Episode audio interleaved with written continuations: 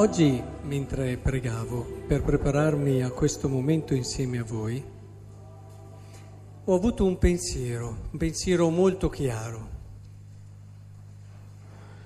Qual è la cosa peggiore che ci possa essere per una persona? E allora mi sono venuti tante idee. La morte, la sofferenza. Se la pensiamo in scala mondiale, la guerra, quindi tanti morti e tante sofferenze, la povertà. Però mh, mm,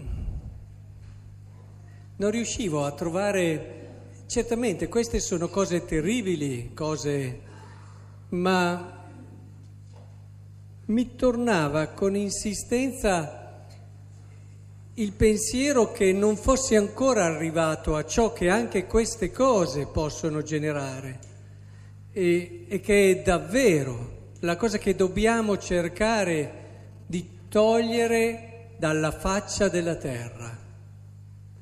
Se vogliamo che la nostra esperienza terrena sia un anticipo di paradiso.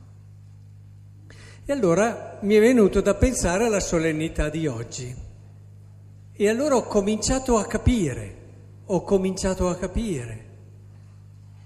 Sì, mi sono detto, ma come?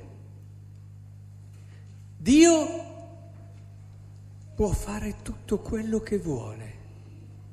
Potremmo dire che a differenza di noi è autosufficiente in tutto Eppure Dio non è solo. E questo allora mi ha fatto capire che davvero la cosa peggiore che ci possa essere su questa terra è la solitudine. Perché provate a pensarci, provate a pensare cosa vuol dire morte, abbiamo detto morte prima, morte da soli o morte con chi ti ama. Sono due cose completamente diverse. Provate a pensare alla sofferenza. Provate a pensare al problema dell'uomo, abbiamo parlato di povertà. Eh, sì, la povertà è vero, può essere un problema e dobbiamo impegnarci per cercare di dare a tutte le persone la possibilità di vivere in modo degno. Però, non so voi, io ho avuto tante esperienze in questo senso. Siamo proprio sicuri che avere tanti beni ti dia la felicità? Siamo proprio così sicuri? Io, nella mia esperienza, ho visto che non è così. Ne ho conosciute tante di persone che più beni avevano, più dovevano stare attenti alle persone che avevano intorno per capire se quelle persone erano lì per loro o per i beni che avevano. Quando sei povero questo problema non ce l'hai mica, sai? Tu sai che chi hai intorno è lì per te, è lì per te. E se davvero eh, l'avere tante possibilità ti rendesse così felice, non avremmo visto tutto quello che penso anche voi questo l'abbiate constatato, se non altro con dati di cronaca. Tante persone che avevano salute, avevano beni, hanno buttato via tutto, la loro vita. Quindi la cosa su cui stavo riflettendo e pregando questa mattina era proprio questo. La solennità di oggi ci dà un'indicazione chiara e precisa che è se Dio, che poteva fare quello che voleva, non ha voluto essere solo,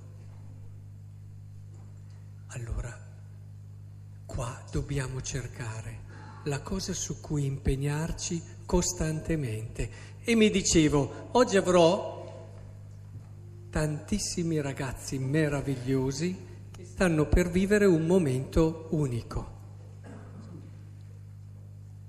La prima comunione, anche qui, ci avete pensato, poteva essere che il Signore con la prima comunione cosa faceva? Mangiavi questo pane e ti dava potere, ti dava forza, ti dava energia, ti dava la capacità di capire tutte le cose belle e buone che ci sono, ti dava, insomma, tante cose. Invece no. Prima comunione che cos'è? Un incontro. Guarda un po'. Un incontro.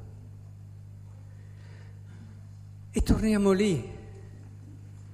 Quello che è l'inizio il termine di tutta la vita cristiana, cioè l'Eucaristia, è un incontro, un incontro con chi ti ha amato, seconda lettura ci racconta proprio questo da sempre, ti ha reso figlio, ti ha voluto proprio come sei e non vede l'ora, ragazzi, di poter stringere il vostro cuore, la vostra anima e potervi dire che in tutto l'universo oggi per lui e così ogni giorno siete la cosa più importante e preziosa che c'è.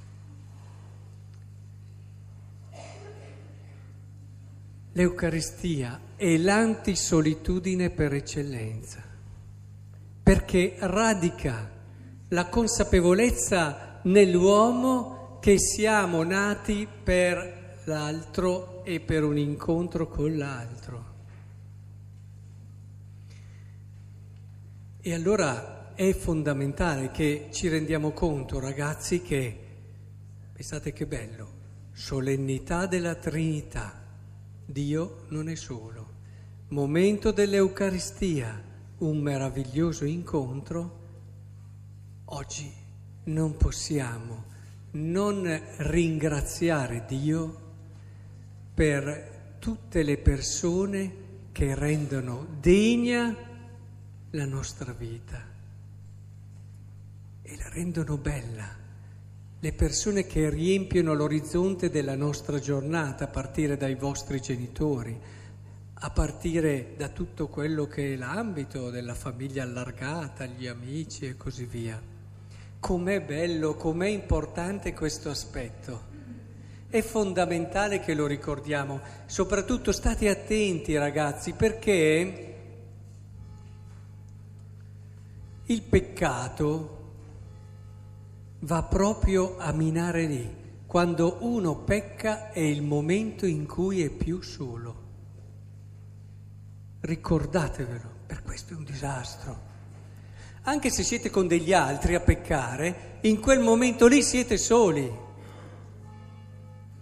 perché vi chiude, vi chiude alla possibilità di aprirvi ad un significato, ad un significato di vita, ma che senso ha una vita se sei da solo? Per questo dico che è il male peggiore, perché un uomo può avere tutti i beni di questo mondo, ma poi dopo quando si mette lì e pensa la mia vita che senso ha, e senza questo non si vive, al massimo si sopravvive, ecco che allora ti guardi intorno e dici chi c'è con me? Non riesci mica a dare un senso alla tua vita se sei da solo. Non ce la puoi fare.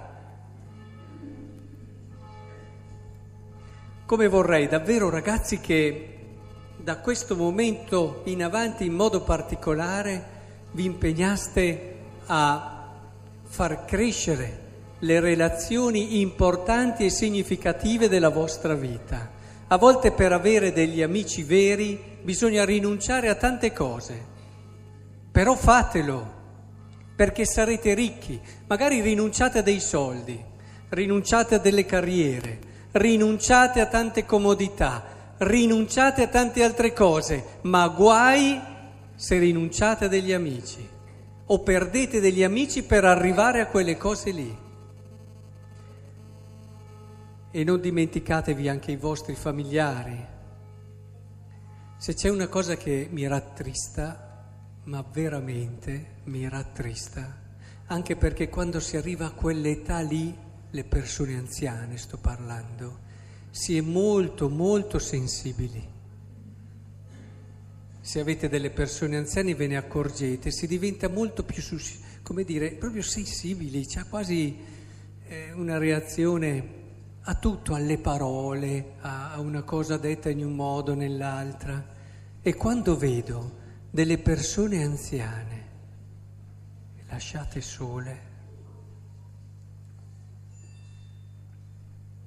allora io penso davvero che di grosse sofferenze più grosse, bah, insomma, lasciate sole.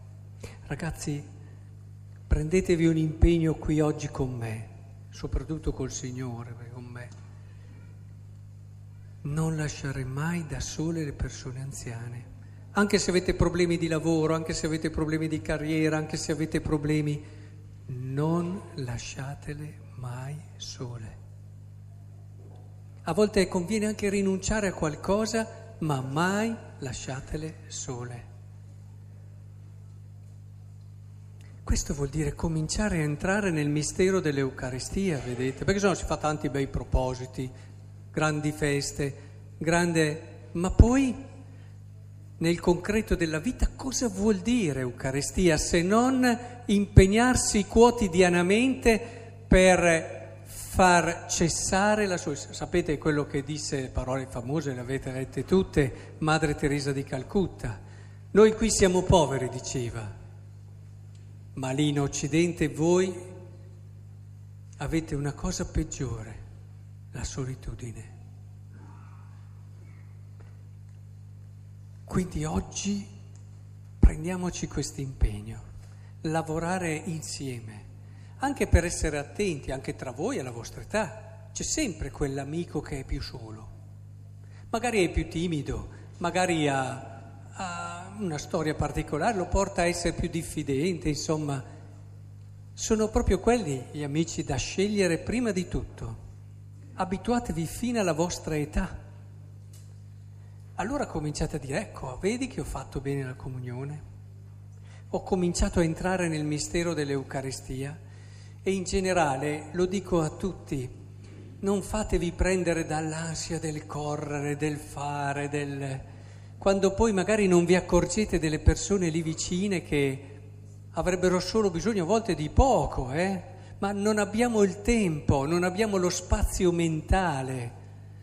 Eh, perché quando finisce una cosa ne abbiamo un'altra, poi adesso con tutti questi strumenti abbiamo sempre qualcosa su cui mettere la testa e non alzarla mai, per accorgerci che ci sono tante persone che a volte con semplicemente anche un'attenzione e un sorriso cambiamo la loro giornata. Ecco, vorrei davvero che oggi lavorassimo e uscissimo tutti da questa Eucaristia con questa sola idea. Eh? Non c'è niente di peggio al mondo della solitudine. Eh, lo dico spesso quando incontro anche i genitori. Quando ero alla Magliana e feci un funerale che ho ancora qui, quel giorno entrò le persone delle onoranze funebri e basta. E la bara. Non c'era nessuno. E credete che siano cose... Questa persona è morta totalmente sola. Lavoriamo su questo a partire dalle cose quotidiane. Si parte di lì per ritrovare la bellezza dell'essere insieme. A volte ci vuole umiltà. Guardate, tutto il cristianesimo è osservare i comandamenti, vivere le, i consigli evangelici, avere una spiritualità seria, solida. Tutto il cristianesimo ci porta lì è inutile fare castelli meravigliosi, pregare tutto il giorno, fare questo, fare quell'altro, se non arriviamo lì ad aprirci all'altro come il dono più bello, perché questo è poi quello che scoprirete. Nel momento in cui diventate attenti all'altro, riscoprite che proprio in quell'altro lì che magari in pochi considerano, trovi, trovi la ricchezza, lo specchio, il riflesso più bello di te e scopri quanto puoi essere bello tu grazie a quello che l'altro ti dà l'opportunità di riscoprire di vivere. E allora in questo si innesta un circolo meraviglioso, virtuoso, che ti fa essere davvero eh, portatore di pace, sì, portatore di pace. Partiamo di qui e arriveremo a vincere anche quel dramma terribile, profondo che è la guerra.